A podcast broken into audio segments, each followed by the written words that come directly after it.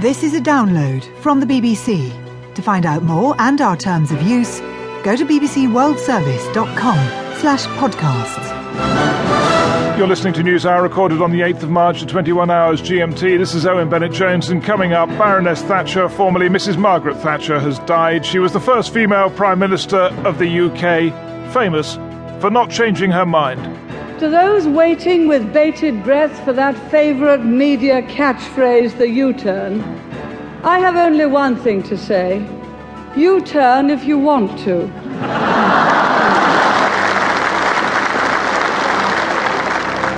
the ladies not for turning. Her domestic and foreign policy record later. What role did she play in the end of the Cold War, the Falklands, the Reagan years, and did she get South Africa wrong?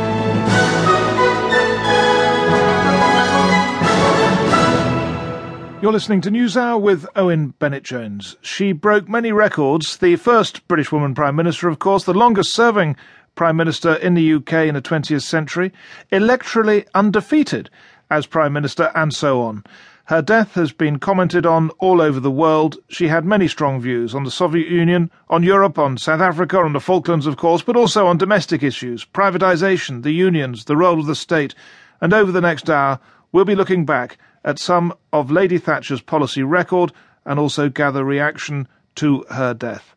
As a political correspondent during her years in power, Huw Edwards witnessed some of the events of her career firsthand. He looks back at her life. Margaret Thatcher reshaped almost every aspect of British politics.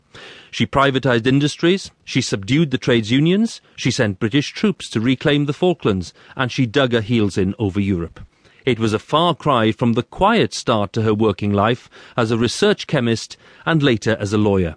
In 1959, she became Conservative MP for Finchley, but even after reaching the cabinet in the early 1970s, she never imagined reaching the top. I don't think that there will be a woman Prime Minister uh, in my lifetime. But it did happen within a decade.